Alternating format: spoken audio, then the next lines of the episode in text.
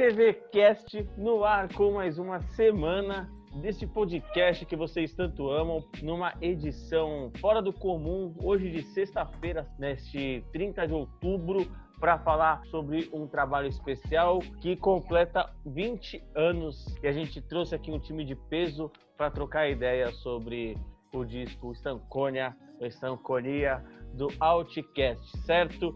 Eu sou Felipe Lascari, apresentador aqui do canal. Tenho aqui ao meu lado Kaique Zurk, nosso cofundador e também muitas outras funções nesse canal que todo mundo acumula trabalho. Salve Zurk, mano. Salve Masca, salve Eduardo, João. Estamos aqui hoje, mano. Mais uma vez, dessa vez aqui, ó, carequinha de bigode para levar informação e falar as besteiras pra rapaziada. Aí sim, estilo Leôncio, já veio aqui para somar. A gente recebe pela primeira vez um estreante nesse podcast, vindo ali do site ao lado, chamado Per Rap, cujo eu já fui convidado para participar, então vão lá e também confiram o podcast deles, o trabalho deles, que é sensacional. Edu Ribas, mano, fico feliz aí por você ter colado, Edu, mano, satisfação demais, tá ligado que sempre é nós, né? Bom, mas cara, é um prazer estar aqui. É um prazer estar com vocês também aí, é, JH, Zurk e tal. Tipo, porque, mano, é, é da hora trocar uma ideia sobre rap, estando com um time de peso melhor ainda. E tô aqui representando o Per Rap. Falar de música é sempre da hora, falar de rap então melhor ainda. Vamos que vamos. Da hora. E a gente recebe mais um aqui que já colou aqui na, no nosso canal, nosso podcast e também é de um dos nossos sites amigos ali ao lado também do Rap Sheet. Salve JH, satisfação, mano. Salve rapaziada, valeu aí pelo convite. Sempre bom estar tá aqui trocando ideia de rap bom e com gente que entende rap bom. Então vamos aí que isso é um papo bem da hora. Valeu mesmo pelo convite. Que foda, mano. Ó, eu já separei aqui, ó, meu par de meias do, do disco do Outcast, o CDzinho. Você é louco, mano. Tem esse bagulho aqui, é brabo. É, então, nada mais justo do que a gente falar sobre esse projeto que está fazendo 20 anos, um dos trabalhos mais revolucionários da cena do rap, na minha opinião. Eu separei alguns temas para a gente falar sobre esse projeto que tanto marcou ali, no, tanto no, no, na virada do, do século, né? Se a gente teve várias mutações no rap nacional desse período, então imagina no rap internacional, que é algo que muda bastante. Então a gente viu ali o Stanconia surgindo em, em, nos anos 2000 e fazendo uma grande revolução, na minha opinião. E aí eu já queria começar esse podcast jogando aqui é, um, uma, uma pergunta para vocês, um, uma parada, que queria falar qual é o legado desses 20 anos para vocês do disco, é, tanto para a cena internacional, como, como, vocês também vê uma reverberação aqui para o Brasil, é, seja esteticamente, liricamente, enfim, como esse trabalho ele influenciou as novas gerações, uh, analisando 20 anos depois, na opinião de vocês. Pode começar o Edu, que é nosso, o, nosso estreante aqui no podcast. Ah, bom, achei que você ia falar que era o mais velho, que aí eu já falar, porra, mano, aí tá tirando, né? apesar de ser, né? bom, mano, eu, eu, acho assim que, primeiro, é, eu acho que Stankonia é um disco que particularmente, assim, me impactou na, na época que ele foi lançado, mas eu confesso para você que ele não, não bateu bem assim de cara, sabe? Tipo, eu ouvia, mas tipo, eu não sei, eu gostava e eu não gostava, tá ligado? Tipo, acho que se na época você tivesse me perguntado se eu colocaria ali num, num top 3, talvez eu não, não colocasse. Mas eu acho que foi um disco que envelheceu muito bem, assim, sabe? É, acho que talvez pro, pro meu conhecimento limitado de, de rap, de música na época, foi difícil de entender ele, tá ligado? Aí acho que até por isso que gerou essa essa confusão mental, porque, tipo, é muita coisa acontecendo no disco, né, mano? E aí você, tipo, fala, uou, wow, que, sei lá, tipo, não sei qual que pá. Mas com certeza, assim, foi um, foi um disco que, que impactou e que eu olhando, assim, pra, pra minha caminhada, assim, das músicas que eu ouvi, dos discos que eu ouvi, serviu para abrir minha cabeça, serviu para que eu conseguisse olhar para outras musicalidades, outras possibilidades, né, de você ser artista dentro do rap. E nesse ponto, assim, eu acho que ele é, ele é realmente bem transgressor, assim, sabe? Ele é bem provocativo. E ele é provocativo esteticamente, ele é provocativo musicalmente, né? Porque ele, ele flerta com, com várias vertentes, sei lá, ele vai do rock ao gospel, passa pelo funk, ele traz um André 3000 também que, que chega mais lírico ali, né? Cantando mais, mesclando mais as rimas dele com o canto. Então, assim, é, é um disco que eu acho que diferente de outros que às vezes a gente para para falar só porque é aniversário dele, o Stankonia é um, é um disco que vale a pena parar e falar sobre ele, porque tem uma par de coisa para falar e é um disco que influenciou muita gente e é, só foi mostrando a potência e a relevância dele para a história da música ao longo desses tempos todos, sabe? JH, qual que são, que são as suas impressões, mano, olhando para 20 anos depois do Stankonia? É, eu acho que aqui no Brasil a gente, com razão, acho que talvez o Zurk não vai concordar muito, a gente fala só do Kanye, porque o Kanye revolucionou tudo, não sei o quê. Ele merece isso, mas tipo, não existe o Kanye sem o Outcast abrir as portas. Porque assim, na década de 90, se você for ver o rap que fazia sucesso, você tinha o de funk ali de LA, gangsta rap de Nova York. Aí você tinha tipo um pouquinho da, da cena ali de New Orleans fazendo sucesso e tal mas era sempre um ou outro. Tanto que o Eminem estava fazendo sucesso, mas é porque ele estava na bota do, do Dre tal. Então o, o Outcast vem desde antes, já tipo, batendo na porta, dando porrada. E o Stancone é onde eles crescem mesmo. Eles conseguem um, os hits top lá com B.O.B., com Miss Jackson. Eles conseguem, tipo, acho que eles chegaram no topo da Billboard e tal.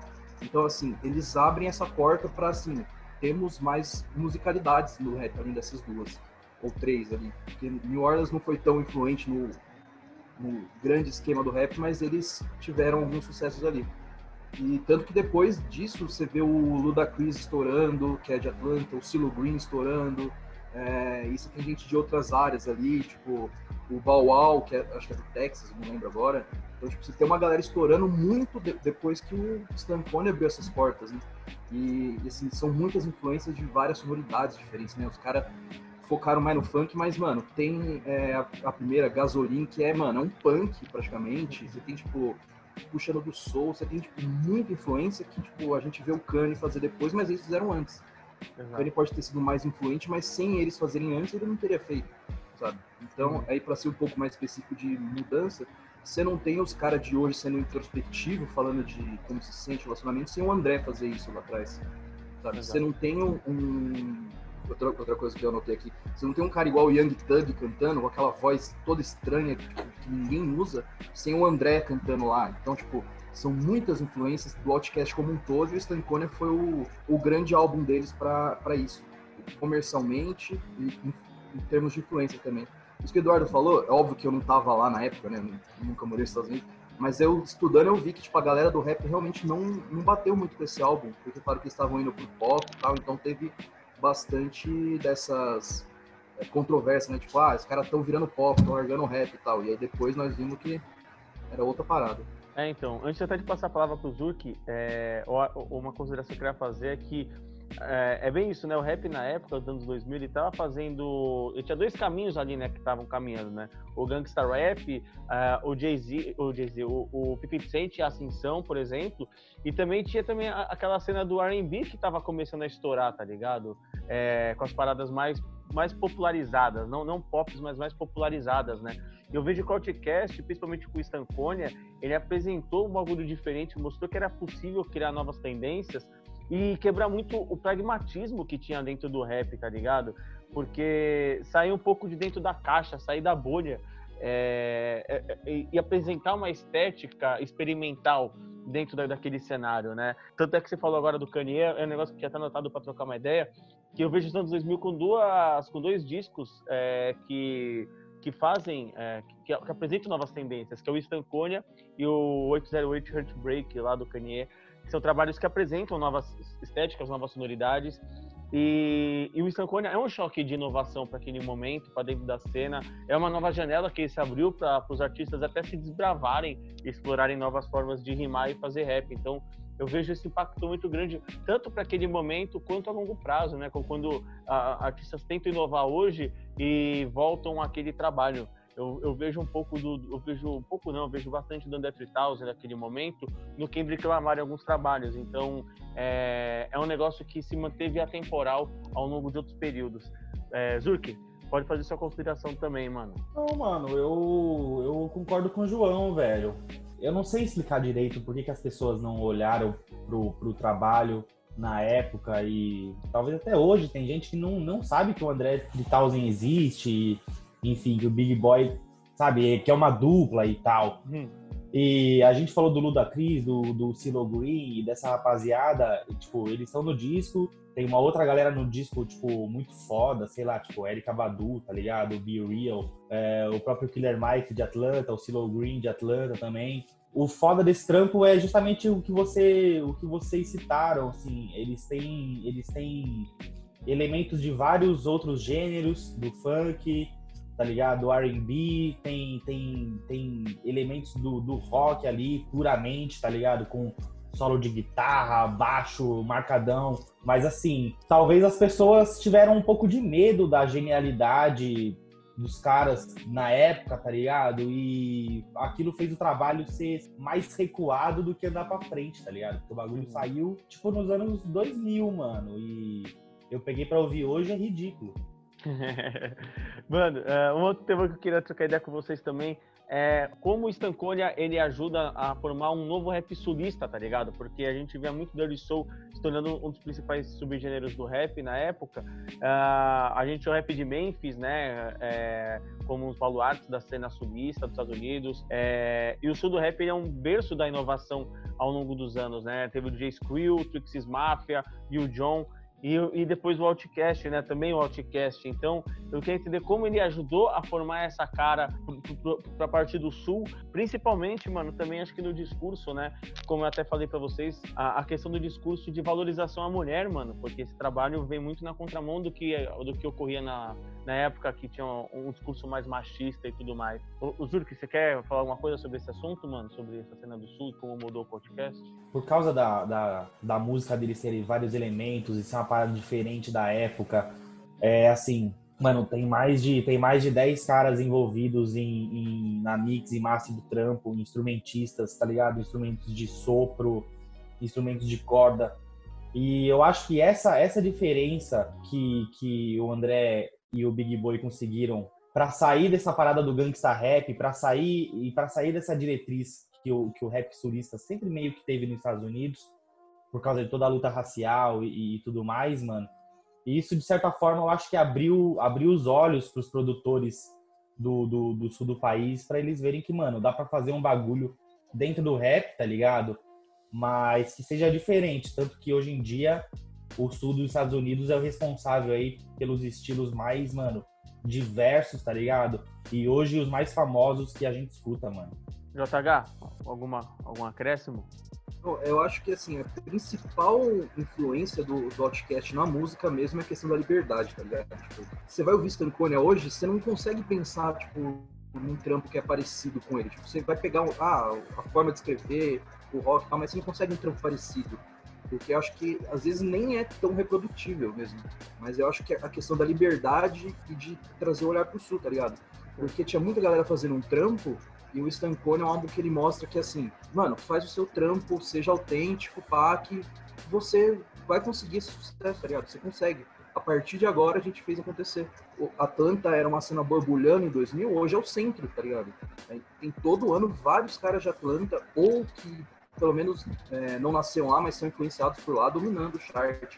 O Future, o Tugga, o 21 Savage e tal. Eles trouxeram essa liberdade para, tipo, é, o T.I. e o Gucci que começaram com trap lá naquela época, não iam ter esse espaço em Outcast. E aí uma coisa que eu acho muito louca é o estético também, mano. Porque o, o André é um cara totalmente autêntico visualmente. Tipo, a forma de se vestir, de se portar. O maluco era vegano em 2000, mano. Tipo, quem era vegano em 2000? No rap. É, é meio impensável, tá ligado? Ele fazia que os caras falavam que não podia, ele ia lá e fazia, tá ligado? Você tem os caras visualmente totalmente estranhos, mano, ele já era isso lá atrás. É, e as sonoridades também totalmente estranhas, músicas que todo mundo fechava o olho, eles trouxeram e, e possibilitaram, mano. Sim, e o bagulho que você falou das mulheres também é muito louco, porque na época, mano, o rap era tipo a, a mina é minha posse, tá ligado? É, tipo, ah, eu peguei essa aqui, joguei fora, não sei o quê. Tipo, ainda existe hoje, tá ligado? Mas ali era um olhar que não existia no rap. Miss Jackson, tá ligado? Que é uma das minhas favoritas, que eu vou citar várias vezes. Tipo, o cara tá falando com a mãe da mãe da, do filho dele, tipo, nunca que existia um olhar desse no rap naquela época. Então, tipo, ou Al Calbo Farcan e tal, tipo, são várias, vários exemplos, mano, que é inovador, mano, inovador em todos os sentidos. É, o, o Islam Beautiful também é um exemplo dessa, né? De colocar a mulher como protagonismo na, protagonista na letra. É, são várias canções que fazem isso no disco. E você fala um negócio muito louco, né? Porque a época é, que, que foi lançado era muito forte mais a cena do West e East Coast, né? Então, é, eu acho que esse trabalho ele conseguiu trazer um, um holofote para a cena de Atlanta. Tanto é que eu acho que se não é, até popularizar a região. Então, se talvez não tivesse saído o Stanconia, talvez a Tanta não era o que era hoje, o trap talvez não era o que era hoje, né?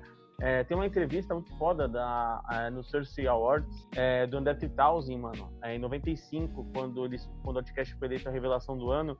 E aí ele fala, mano, que tipo, a galera tinha muita mente, muita mente fechada. E aí ele fala assim: o Sul tem algo a dizer. Então acho que ele, o Outcast foi responsável a mostrar que o Sul tinha algo, algo a dizer, né? Edu, quer fazer mais algum acréscimo? Muito legal que vocês falaram, e eu estava pensando enquanto isso que também uma, uma parada que eu, que eu acho que é bem valiosa, assim, que hoje parece básica, mas era, eu acho bem valioso do, do Outcast, que é como eles formam um duo que é complementar, né? Porque você pega o Big Boy, que ele, tipo, ele é mais é, aquele cara mais técnico do rap, né? Que tem, tem aquela métrica foda, tem, tem um flow que é invejável e que sempre que se lembram de grandes rimadores vão lembrar dele. E ele vem numa, numa ideia mais, mais de rua, né? Mais, mais quebrada tal. Aí já o André 3000, ele tem essa... Ele acaba conseguindo fazer essa, essa migração aí para para algo que talvez era mais dele, né? Que é uma coisa tipo um, um poético mais aspiracional, mais mais mais de olhar para o amor e, e para a figura da mulher também, né? De feminino sagrado, tipo uma parada que é bem além mesmo do que era a visão do rap, igual vocês estavam falando. E isso a gente vê também pela pela parceria que, que que ele teve ao, ao longo da carreira aí com a Erika Badu, por exemplo, né? Que que é a, a mãe da criança aí que, que ele, na verdade, a avó ele fala da a Miss Jackson é a, é, é a, a mãe da Badu, né?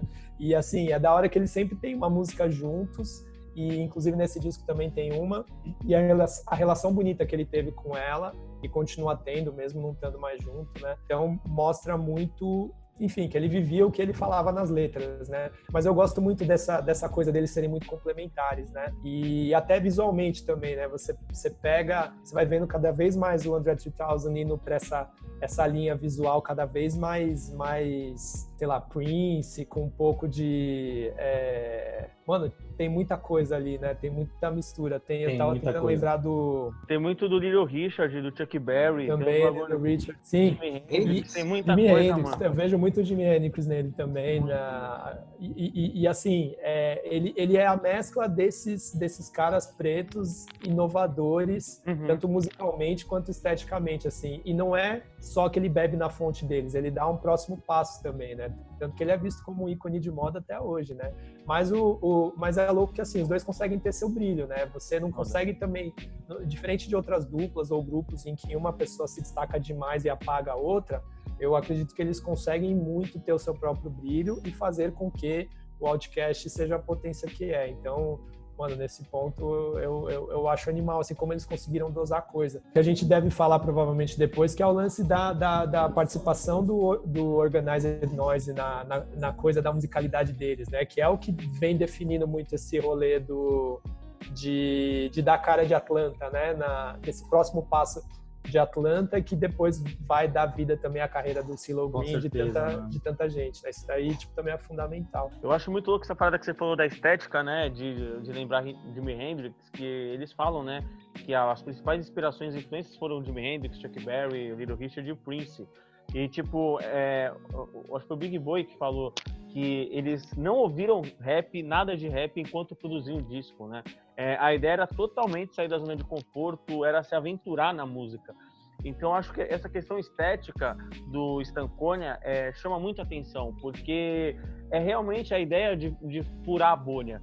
É, não é um trabalho que você quer é, trabalhar as tendências do momento, tentar é, usar o que está no hype, digamos assim, o hype do momento, né? É você criar a sua, a sua nova estética. Por exemplo, é, a gente ouve lá o Humble Mumble, é um, é um bagulho que, tipo, tem salsa e club, mano, no, no bagulho. Tipo, é, é, é, muito fora da curva. É, o, o Mr. Jackson é um funk, mano. Tem, tem muito bagulho de funk. A gente vê, o que eu falei agora há pouco do Slam Beautiful, é, é, é, um bagulho meio mais psicodélico. Tanto é que, se eu não me engano, eu li em algum lugar que uh, o Stankonia é o primeiro disco que, de rap que assumiu é, a influência da música eletrônica, tá ligado? Tipo, Sim, beber da, da parada eletrônica. Então, eu gosto muito dessa questão estética de beber de várias fontes e conseguir ainda trazer uma, um, um, trabalho uniforme, porque não é um negócio perdido. É, é um trabalho que está tudo amarrado, bem encaixado, bem uniformizado, né? Uh, Zurk, você quer fazer algum, algum, algum comentário sobre essa questão estética? Não, eu só ia, eu só ia, eu só ia pontuar que no caso do, do Stankonia não foi eu acho que a intenção foi justo, justamente o contrário de seguir com o que as pessoas faziam na época e tentar se encaixar dentro de um hype, ou enfim, de uma palavra que nem existia em 2001. Né? A ideia justamente é ser transgressor, tá ligado? É, eu acho até que o, o Big Boy ele tem ali um papel de um papel de de levantar a bandeira do rap como o rap foi ou era na época, mas o André, principalmente, ele tem esse papel de transgressão, tá ligado? De colocar uma calça, sei lá, mano, de lycra, tá ligado? E foda-se. E fazer uma coisa que o Lil Wayne ia fazer daqui 10 anos, entendeu? Ou fazer uma coisa que o Future ia fazer daqui 15 anos o cara tava fazendo nos anos 2000. Então, assim, é, é, essa parada da arte transgressiva, principalmente do André, ele é muito, ele é muito, ele é muito nítida dentro do álbum. Tanto que tem uma faixa lá, que é a faixa mais aleatória de todos, que o nome da faixa é só um ponto de interrogação, tá ligado? Que o Big Boy não participa nem da produção, nem de nada das cimas e tal, é uma faixa do André. E ali você percebe que o cara, ele tá cagando pras amarras de uma cena, enfim, dos críticos, tá ligado? Ele tá realmente tirando o cabresto da galera que faz rap, falando, olha, eu tô aqui fazendo isso daqui e vocês podem fazer quando vocês perceberem que dá, tá ligado? Uhum. E eu acho que a primeira pessoa que percebeu depois dele foi talvez o Lil Wayne ou o Kanye West, mas eu acredito que o Lil Wayne ainda antes. Pode ser, pode ser, acho legal. Como a gente acabou se apegando bastante com o rolê estético, eu acho que é, é animal a gente falar também sobre os clipes, porque também vem com uma proposta diferente, né? Eu lembro que é, os, os, três, os três hits deles, né, eles, eles tocaram demais na MTV e acho que também teve muito a ver né, com esse momento de, de MTV no, muito relevante, muito com ditando certeza ditando é, o que o que o, o que o artista poderia se tornar, né? Porque tipo não bastava você ter uma música foda, tipo era um momento em que era importante você chegar também bem com a sua proposta visual para que você pudesse difundir o seu som. E o Outcast, ele, ele conseguiu emplacar músicas que estavam tocando no rádio, mas também ele conseguiu emplacar esses clipes que estavam na MTV. Um acréscimo que esse bagulho de, de emplacar rádio, eu vi uma análise falando que eles conseguiram fazer o que o Delação não conseguiu fazer, que é entrar na rádio e se manter na rádio, né? Ainda mais com esse, com esse som totalmente diferente, né, Sim. mano? Que a galera que ouvir e falar, mano, que isso, né? Eu queria falar com vocês também a questão de faixas marcantes, e aí a gente pode falar tanto sobre é, os clipes também, ou também composição lírica, porque além né, de toda a estética que a gente falou até agora, uma das coisas que coloca esse trabalho muito acima é a questão lírica, né? Que traz a questão do humor, da ironia, do deboche, mas tudo bem balanceado e, e, e, to, e torna, é, torna ainda mais original esse trabalho, né? Eu queria que cada um falasse um pouco sobre cada, cada música que deixou, que deixou marcada ali naquele momento, qual lírica chama mais atenção para vocês, seja a melhor do, do Big Boy ou do André, enfim, queria que cada um falasse um pouco sobre isso. É, JH, pode falar um pouco, mano, as suas impressões é, sobre faixas e tudo mais desse trabalho. Eu, eu não sou um cara mais lírico, tanto que quando eu tenho, tenho umas coisas muito líricas, eu nem, nem pego, mando pro, pro Ascenso cuidar e tal. Mas, mano, Gangsta Chic pra mim é embaçado demais. É, tipo, o nível técnico ali de todo mundo é ali no alto. O é beatzinho, é mano, aquele sample é, é, sacanagem também. É um dos meus beats preferidos do álbum. E, mano, o B.O.B., que eu, eu ia falar antes, né, quando eu tava falando de rádio, é muito louco porque B.O.B. é a abreviação de Bombs Over Baghdad. E eu lembro que essa música teve problema para tocar na rádio, mano. Tipo, eu, eu tava lendo isso, né? Tipo, falaram que era pra ser, mano, topo de Billboard os caralhos, só que muita rádio não tocou, mano. É, o refrão é, é leve assim só. A mina falando bombas sobre Bagdá o tempo é. todo. É, transgressor, o cara era doente. 2000 tava uma época muito suave pra isso. Hein? Exato, exatamente. Então aí cortaram um pouco, mas, mano, eu acho uma excelente faixa também, uma das minhas preferidas. E Gasoline, Gasoline, Gasoline Dreams também é Gasoline Dreams, muito. não é? É, acho que é isso. É outro que eu Bem gosto muito também. Mas claro, do, do verso, separei para mim os melhores versos de cada um aqui. Do André, eu acho do, o segundo de Miss Jackson, principalmente pela vibezinha cantada e aquele Forever Ever, que tipo, o Kanye usa depois. E infelizmente o Raikais usou para falar. Grande Quali usou depois, exato. É.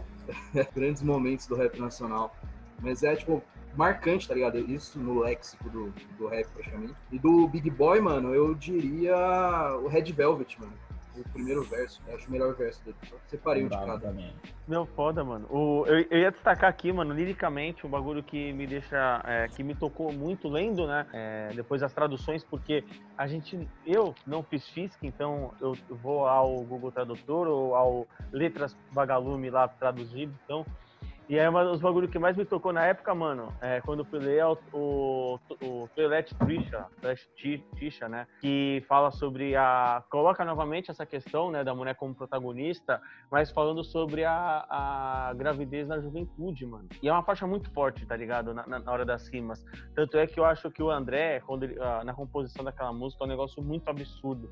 Em questão de composição ali e tudo mais, é, liricamente. Eu gosto muito dessa música, é, pra mim é, é um dos meus meus pontos altos daquele trabalho. Um, um, um, falando um pouco sobre é, lírica também, um bagulho que eu acho muito foda é que você falou, né, de Red Velvet e também o, o, o Rambo Mambo, mano, que são duas músicas que ali falam sobre rap e fala sobre coisas diferentes. Por exemplo, o Red Velvet, ele tá falando ali sobre é, a, o materialismo da cena do rap que tava tomando conta naquela época, né? O tal do bling bling durante aquele período dos anos 2000.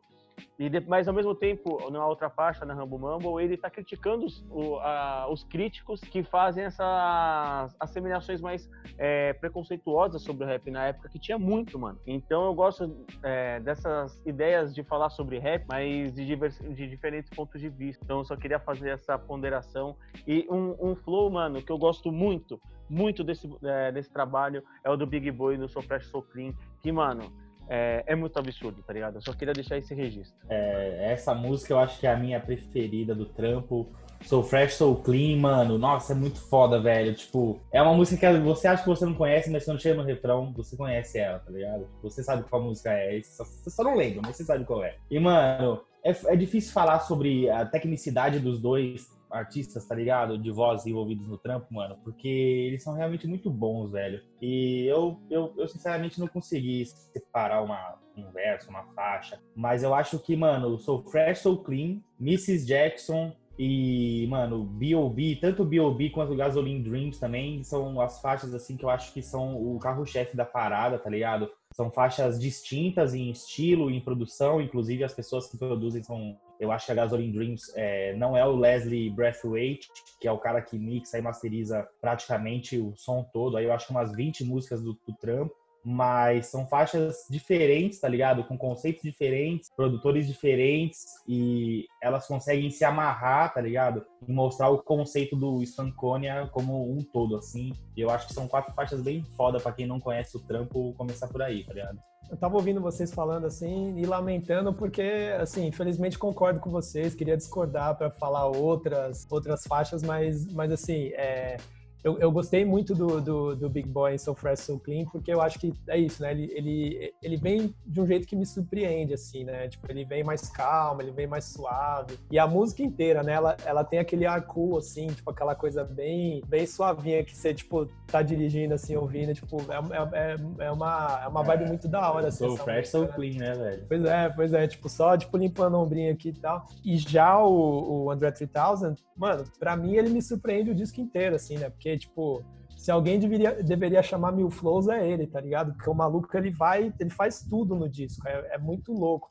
Ele é 3 mil, né, velho? Nossa, mano, oh, é absurdo. Ele canta do jeito que ele quer, ele, ele, rima no flow que ele quer, tá ligado? Tipo, é, para mim é, é, um passeio, assim, do começo até o fim, assim, da, das habilidades dele. E aí até é difícil, né, você, você destacar alguma faixa, mas se fosse para destacar alguma, aí eu vou concordar com, com o Mascari também, de Humble Mumble, porque Tipo, eu gosto do jeito que ele brinca com as palavras, é, toda a parceria dele com a Erika Badu também eu curto, não só por pirar no, no, no, trampo dela, mas porque eu acho que os dois dão um match muito foda, mano. Os dois, quando param pra tipo, fazer um som, você fala, mano, que som foda. Tipo, e são, são, são poucas parcerias na música, né? Que, tipo, tem, tem, tem várias faixas e são várias faixas, tipo, assertivas, assim, tipo, essa faixa ficou da hora. Não é só um fitzinho que a gravadora mandou porque a gente quis parar e fazer uma música. Mas, bom, a, apesar de discordar de vocês, eu queria levantar uma aqui é, que, que, que, tinha um lance da época, né, mano, de, de usar bastante skitzinho, né, os interlúdios. E para mim, alguns momentos, assim, tipo, é claro que é uma construção de, de, desse universo, né, desse, desse mundo aí que eles quiseram, quiseram criar mas às vezes dá umas irritadinhas em mim, assim, sabe? Tipo, até, por exemplo, o disco da Lauryn Hill também, tipo, eu fico irritado com isso, tá ligado? Eu adoro essa merda. Se, se vocês piram, tipo, tipo, vocês acham que é complementar. Eu ou... gosto pra caralho. É. É, é, é bom eu que. Acho foda, gosto, é. gosto principalmente quando usam humor, mano. Tem uns muito engraçados, velho. Nesse álbum mesmo tem um. Puta, eu esqueci qual é, mas é o primeiro, mano. Eu acho engraçado, mano. I'm cool? É. Ou a intro? Então, ah, enfim, não lembro se é a intro. Acho que é aquele que vem antes do Soul Fried Soul Clean. É, esqueci agora. É, esse mesmo. É, então é isso, mesmo. Mas ah, eu acho bem da hora, mano. Eu, eu, acho que às vezes exageram mesmo. Tipo, The Life of Pablo, pra mim, um que não, não é engraçado, não é legal. Nossa, só enche o saco. saco. Você tem 27 Nossa. faixas, 18 é skit. E é um, aquela oração de dois minutos lá. Mas, tipo, quando bem usado, eu acho da hora, mano. Nesse aqui eu, eu curti, sim. Eu acho. Não, Porque, nesse são 5 em 20 faixas, né? Uma, uma boa até. Mas... É, eu gosto... Pode falar, Zé. Ou eu só, só ia falar que eu acho que uh, o o interlúdio, né, o skit no meio do álbum, ele tem, ele tem um contexto, né?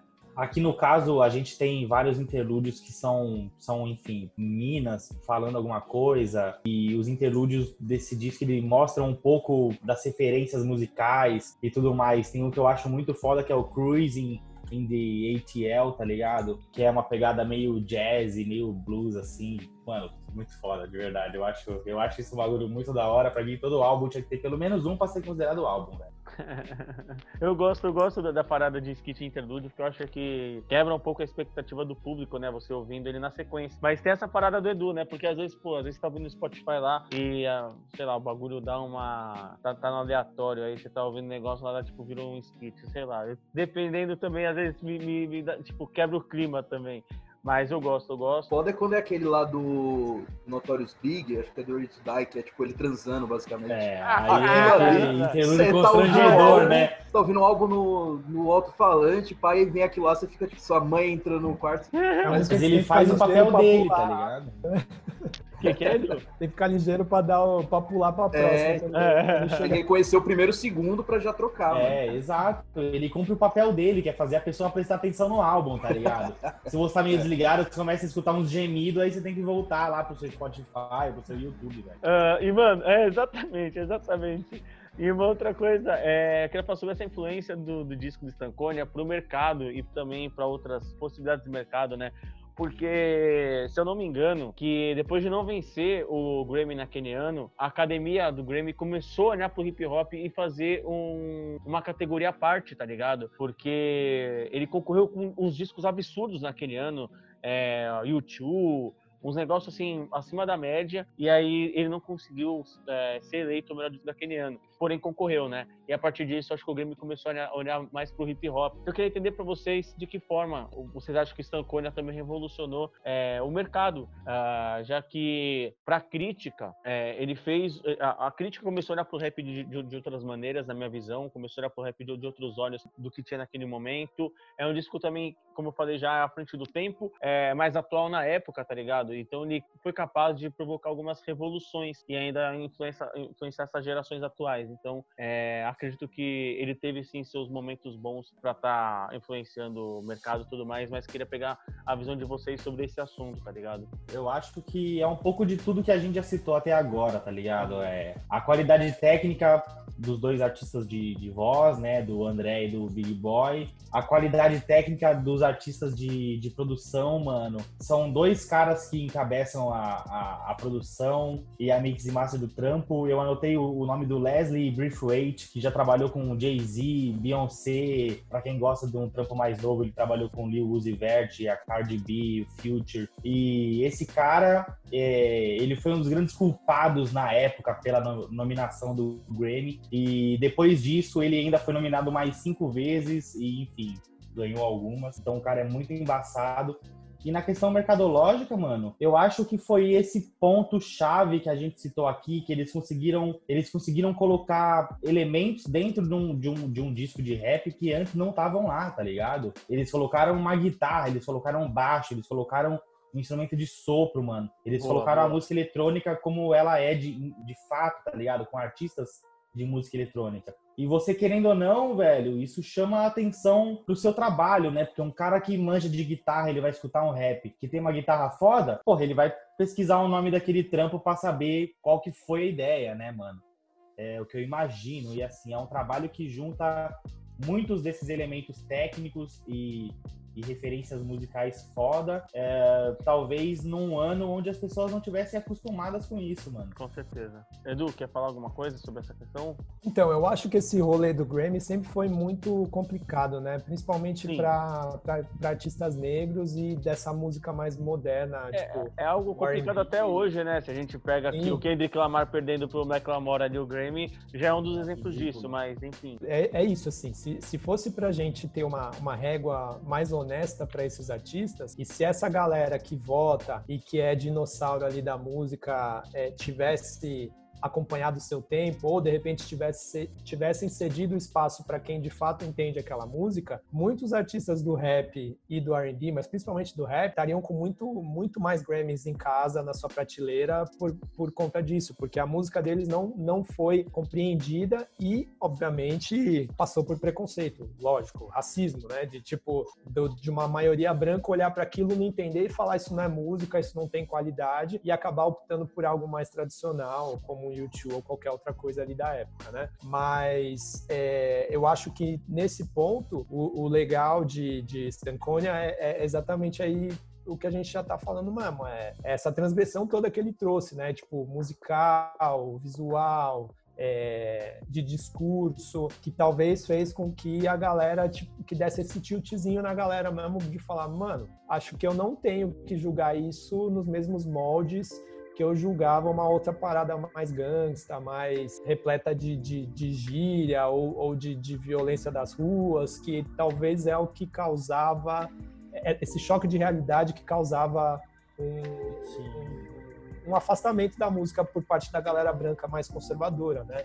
Mas, mas mano, o da hora desse disco é que é isso, tipo, ele se torna, ele mostra um outcast que chega, ele se torna pop mas nos, nos, próprios termos dos caras, né, mano? Tipo, Exato. eles falaram, ó, a gente vai fazer, a gente vai virar pop, mas vai ser do nosso jeito. Não foi um lance assim de, tá, qual que é a sonoridade da época aqui? É meter um tecladinho? Uhum, é botar exato. tal bateria? Então vamos fazer isso. Não, eles falaram, mano, a gente vai fazer o bagulho do nosso jeito e o bagulho vingou, tá ligado? Tipo, mesmo a gente falando assim, ah, talvez não tenha batido tão forte na época, mas bateu forte. Talvez poderia ter batido ainda mais forte. Mas para a gente estar tá debatendo isso 20 anos depois, a gente vê, a gente observar aí pela rede o quanto de gente está escrevendo de novo sobre o disco, está revisitando e celebrando. É, mano, só mostra o poder dele. Ó, um acréscimo aqui que eu peguei aqui, abri o glorioso Wikipedia e peguei as informações do Grammy daquele ano. É, a gravação do ano, o podcast concorreu com o Mr. Jackson, com a faixa do ano, que seria, né? Ele concorreu com a Alicia Keys, que era uma artista em ascensão na época, né? E o U2. E aí venceu o Walk One do U2 naquele ano. E aí, álbum do ano, Stankonia também concorreu com Bob Dylan, com a, o álbum Love and Teeth. E uh, U2 também. É, e aqui também um, um, um, é, um álbum chamado é, Oh Brother, Where Are, sei lá, True, Soundtrack, sei lá o que, que é isso daqui, que vem que foi o que venceu uh, que foi o que venceu um álbum de rock que foi o que venceu naquele ano o, o Grammy. Então, só esse acréscimo aqui para você ver. Aliás, o, o, o Mascari, isso é uma outra pauta aí para você, hein? Porque esse rolê do Grammy, tipo, é sempre isso. Quando eles, quando o rap conseguia furar essa bolha de ir para uma outra categoria, tipo, disco do ano, ele ia mesmo, me, meio que só para tipo, ser um cala-boca pra galera falar, ó, oh, a gente tá colocando ele também aqui, a, a gente cota, reconhece, né? é, a gente reconhece ele como um disco que pode estar na categoria de melhores do ano.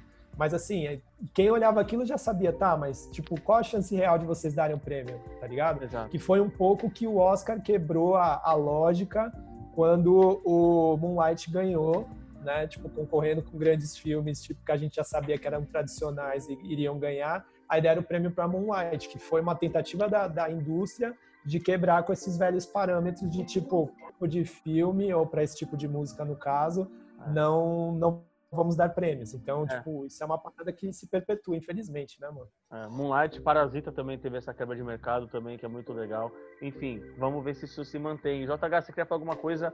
É, eu, eu acabei passando a palavra para o Edu, pode falar. Então, no mercado é, é o que o Edu falou, né? Tipo, eles mostraram que o rap pode ser pop também, sem se curvar ao, ao pop, né? Tipo, não era só. O rap não apareceria só com aquela parada fetichizada do gangsta e tal, ou numa mistura com R&B. Podia fazer o som pop também, que é o que tem bastante hoje com Kanye, com Drake e tal. É, e, tipo, revolucionou o mercado, né, mano? Tanto que hoje a gente tá aí com o rap sendo nos Estados Unidos o gênero mais ouvido de todos. Vários artistas botando é, topo de Billboard todo ano e tal. Mas na, na academia eu já, já não acho, mano. Eu acho que sim, deram, deram mais prêmios de consolação para nós. Tem várias categorias pro rap, é, canção rap, canção de rap cantada, várias paradas. Mas tipo, se você for ver, no Grammy tem quatro categorias que eles consideram as principais, né? É o Best New Artist, é, Song of the year, the year, Record of the Year e Album of the Year. O Speaker Box, que é o álbum seguinte do, Outcast, Speaker Box The Love Below, foi o único que ganhou de, de rap depois disso, né? Tinha o da Lauryn Hill antes.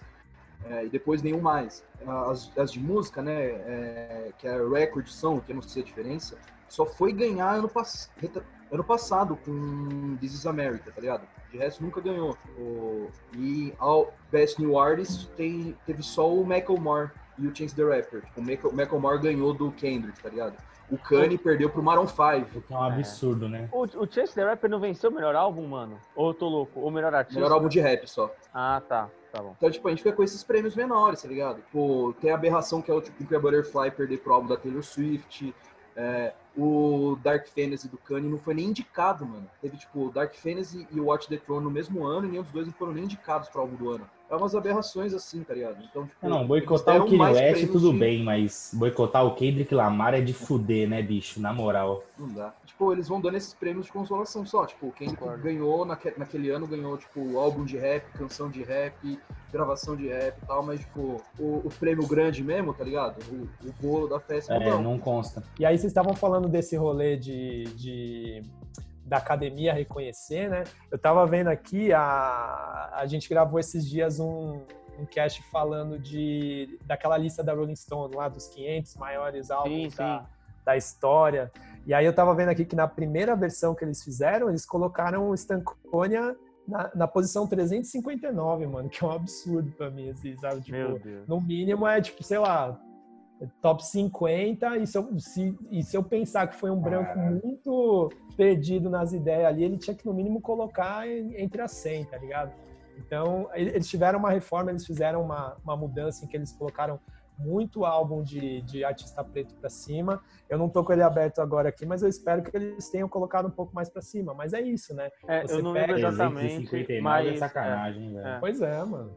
Eu não lembro exatamente, mas a ordem de disco de rap, se eu não me engano, era Lauren Hill, Stankonia e o Dark, Dark Fantasy lá do, do Kanye. Acho que era essa ordem de discos de rap, né? Eu não lembro qual era o lugar, mas eu acho que eles ainda estavam no top 30. Se eu estiver falando alguma besteira, o JH pode até me corrigir. Não, eu não, eu não, não lembro das posições dele, só que ele falou de música preta, o, o melhor álbum da história para eles é o do Marvin Gaye, o, acho que é o What's Going On, uhum. foi o, o número um. Eu já falei um monte de vezes, Marvin Gaye é o meu, meu, artista favorito de todos os tempos, então eu vou concordar com essa. Mas, tipo, ainda tá subrepresentado o rap, com certeza. Tem tipo, muita e, música e... medíocre no alto lá. É. E nessa questão aí, agora indo caminhando aqui pro final do podcast, essa questão de lugar né, na história e de ocupação de lugares, né? É, esse disco ele é considerado, entre várias listas, só atrás do disco da Lauryn Hill, é, em críticas como o melhor disco de rap, né? Ele fica em segundo lugar na história do rap para muitas pessoas, para muitas listas, mano. Eu quero entender se vocês acham que é um, um lugar justo ou talvez ele poderia brigar ali na primeira posição com a Lauryn Hill. É lógico, né, que Miss Education é um dos maiores discos, assim, eu, é, é, o meu preferido também, acho muito foda. Porém, queria entender é, a visão de vocês sobre esse lugar na história, né, é, de álbuns e tudo mais. Eu acho que faz sentido, mano. Eu não concordo, nem discordo também. Quem sou eu para falar que nah, não é o melhor álbum, é o melhor álbum, tá ligado? Mas só fazendo a comparação crua com o álbum da Lauren, mano, maravilhosa, todo mundo ama e tudo mais. Não me crucifiquem por isso que eu vou falar agora. Mas para mim o Stankonia, ele é bem mais representativo e ele dá mais caminhos para quem gosta de rap ouvir o álbum e pensar, porra, eu posso fazer um rap desse jeito, tá ligado? Talvez o álbum da Lauren a gente escute e pensa, legal, eu posso fazer um rap, eu posso fazer uma música como ela faz, tá ligado? Agora você escuta o Stankonia, você tem ali em 24 faixas, mano, pelo menos 5, 6 estilos diferentes que a gente vê os caras colocando dentro do álbum de uma forma que tá amarrada com o contexto, amarrada com o estilo de produção, enfim, da época e transgressora que o André traz e tudo mais. Então, talvez eu colocaria pessoalmente o álbum como primeiro lugar ali em, em importância mercadológica para o gênero e tal, mas de qualquer forma, eu acho que se tiver dentro do top 3 aí, tá justíssimo, tá ligado? Então, mano, eu, eu me considero um pouco rigoroso e o Stancone é um dos raros álbuns que eu dou, que eu digo que a nota é 10. Tá? Sei lá, raríssimo você vai ver eu dando, ou talvez nunca vai ver eu dando uma nota cheia para um álbum no, na Rap Sheet, mas o Stancone seria um que eu daria, com certeza. O, o Metacritic, é... só, só, só um acréscimo nessa informação, se não me engano, no Metacritic, que acho que é aquela junção de todas as críticas possíveis, né, de críticos, é, ele tem 9.5, mano, uma das maiores notas da história. Sim, sim. É, inclusive, que é, eu, eu ia falar isso na, na, hora do Grammy, eu esqueci. Tipo, ele foi o álbum mais bem avaliado do, de 2000 e perdeu. Tal, então, paciência. Mas eu não acho o Dalary Hill melhor também, vou concordar com o Cirque. E também não tô nem, tipo, desmerecendo em nenhum momento o álbum. Nem o Stankonia são dois, tipo, top 10 da história ali. Não sei posicionar, mas estão ali entre os melhores, mano. Top 10, top 5. É um álbum nota 10, como raríssimos são. E, tipo, só para complementar, eu acho o André o, o maior a pegar um microfone. O melhor, mano. O mais versátil, mais habilidoso. Tipo, não, ninguém, mano. Você Concordo. Tipo, pode dar vários, vários outros argumentos para ser um Nas, um Kendrick, Jay-Z e tal, mas para mim o André é o número um. 100% de acordo nessa daí, porque eu também acho que o André. Ele ainda é subestimado, mano. André 3000 é um cara subestimado ainda na cena do rap. Edu, pra aproveitar, mano, o Big Boy é muito subestimado. Também, porque o André... A gente ele... fala do André e é. tal, mas o Big Boy, mano, ele é, é um que o Big Boy, ele se colocou numa enrascada enorme quando ele resolveu fazer uma dupla com a porra do André 3000, né, velho? É. Aí dificulta Sim. mesmo, velho. Até perdi a linha aqui do pensamento, mano, que eu concordo, é, mas eu concordo com vocês, assim, tipo, eu acho que os, os dois são incríveis, mas o que o André 3000 faz é, é absurdo, assim, né, essa versatilidade dele é algo que a gente vê muito, muito artista procurando ou tentando e não conseguindo, né, e e ele faz isso, parece que, tipo, com uma tranquilidade, assim, né? Não tem muito esforço. É quase como se a gente ainda não tivesse visto o pico dele, né? Bom, rapaziada, é isso, basicamente. Então, agradeço vocês, mano, por essa troca de ideia, por a gente poder reviver esse trabalho tão marcante pra cena do rap, tão importante, que às vezes falta, às vezes, esse tato pra galera lembrar e reconhecer o que foi Estancônia pro nosso cenário e pra nossa cultura que a gente tanto gosta, mano. Trazer aqui, mano, pra galera aí, pra molecada que acompanha Rap TV, é, ouçam, vão entender o que esse trabalho significa é, para os dias atuais, para a época, porque foi revolucionário demais, rapaziada. Uh, bom, para encerrar aqui, considerações finais. Uh, Azul que começou, então você vai terminar. Então, é, JH, pode dar seu salve final, mano. É isso aí, valeu, rapaziada. Papo muito bom, mano. Muito bom sempre trocar ideia sobre rap, sobre rap bom. Valeu mesmo pelo convite. Valeu, Eduardo, aí também. Tamo junto. E é isso, mano. Até a próxima, que vocês continuarem me chamando, eu vou chegar na próxima e botar o pé na mesa. É isso. Edu, mano, obrigado aí pela estreia aqui no nosso, no nosso podcast do canal. Dê também suas considerações finais e só um agradecimento aí, mano, pelo espaço que você dá para mim também ali no, rap, no, no, no Per sim. Pra quem não sabe ainda, eu sou um dos comunistas ali, escrevo ali para eles. Então, eu fico feliz aí por colaborar com vocês e por você também já ter tanto colaborado com a gente também, por bastidores e tudo mais. Não, é isso, mano. É, tamo junto e é um tamo junto real, não é aquele tamo junto falso ali só para falar na frente da pessoa. Se eu falo tamo junto para você é porque realmente a gente fecha e, tipo, o que precisar contar é para contar mesmo. Estou feliz de estar por aqui, primeira vez, espero que seja a primeira de muitas. Você também está com a porta, a, a, casa aberta lá para escrever quando quiser. Também estendo o convite aí para o Zurk, para o JH, tipo, ia ser um prazer ter a participação de vocês lá, seja escrevendo, ou seja num, num podcast. Aliás, acho que deu tão certo aqui esse esse é, é, esse time para trocar ideia que, que de repente a gente pode continuar a conversa lá no Perhaps, porque não a gente escolhe Passível um tema. de arrependimento isso aí, hein? Vambora, vambora. Talvez, talvez, Bora. talvez. Mas eu só acho que numa próxima a gente tem que discordar mais, que a gente tava muito alinhado aqui, ó. Todo mundo tava praticamente na é mesma É que dessa página. vez não dá para discordar. Seja é, a pauta de... Pega um trampo polêmico aí para discutir. É, é, descasso, não tinha o que falar. É, é, até a capa, né, Mascari? Quando você tava mostrando a, a, capa também, né, mano? Tipo, eu tava lembrando esse rolê da bandeira atrás e tal. Dos dois chegarem com uma estética, tipo, deles, assim, né? De sim, você sim. logo na cara você já falou, mano, esse bagulho é é, é uma parada diferente mesmo.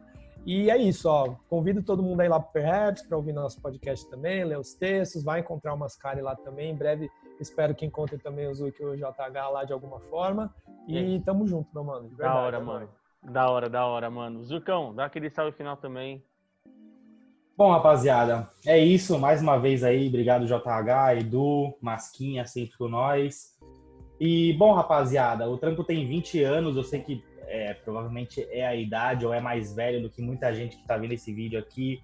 Mas vale a pena, mano, ir lá escutar, tá ligado? Eu tenho certeza que vocês vão se surpreender, porque o bagulho não é música velha, tá ligado? Não é música de tiozão, o bagulho é, é foda de verdade. E é isso, rapaziada. Sigam a gente aí nas redes, arroba RapTVBR. Se você tem um trampo, um clipe, um álbum, qualquer coisa que quer divulgar com a gente, anuncioraptv@gmail.com. Pode mandar para nós lá que o Caio vai responder vocês com toda a educação que eu dei para ele. E é isso, rapaziada. Um bom fim de semana e tamo junto. É isso. Vale lembrar que o disco completa 20 anos esse dia 31, sábado. Estamos aqui então sexta fazendo essa edição super especial aqui pro Rap TV. Agradeço aí novamente todo mundo que ficou até o final, ouviu essa troca de ideia. É uma honra estar aqui. E aliás, um salve pro Rap Gol que mandou essa peita para nós aí, para mim aí. Fico feliz aí. Novo, eu tô com o número 7 aqui, não dá para ver, é número 7, Michael Leite do Rap. Demorou? É isso, rapaziada. Agradeço demais aí quem ficou. Se inscreva no canal, se inscrevam aí também no podcast aqui no nosso Spotify. Tamo junto e uma boa, um bom final de semana aí para vocês.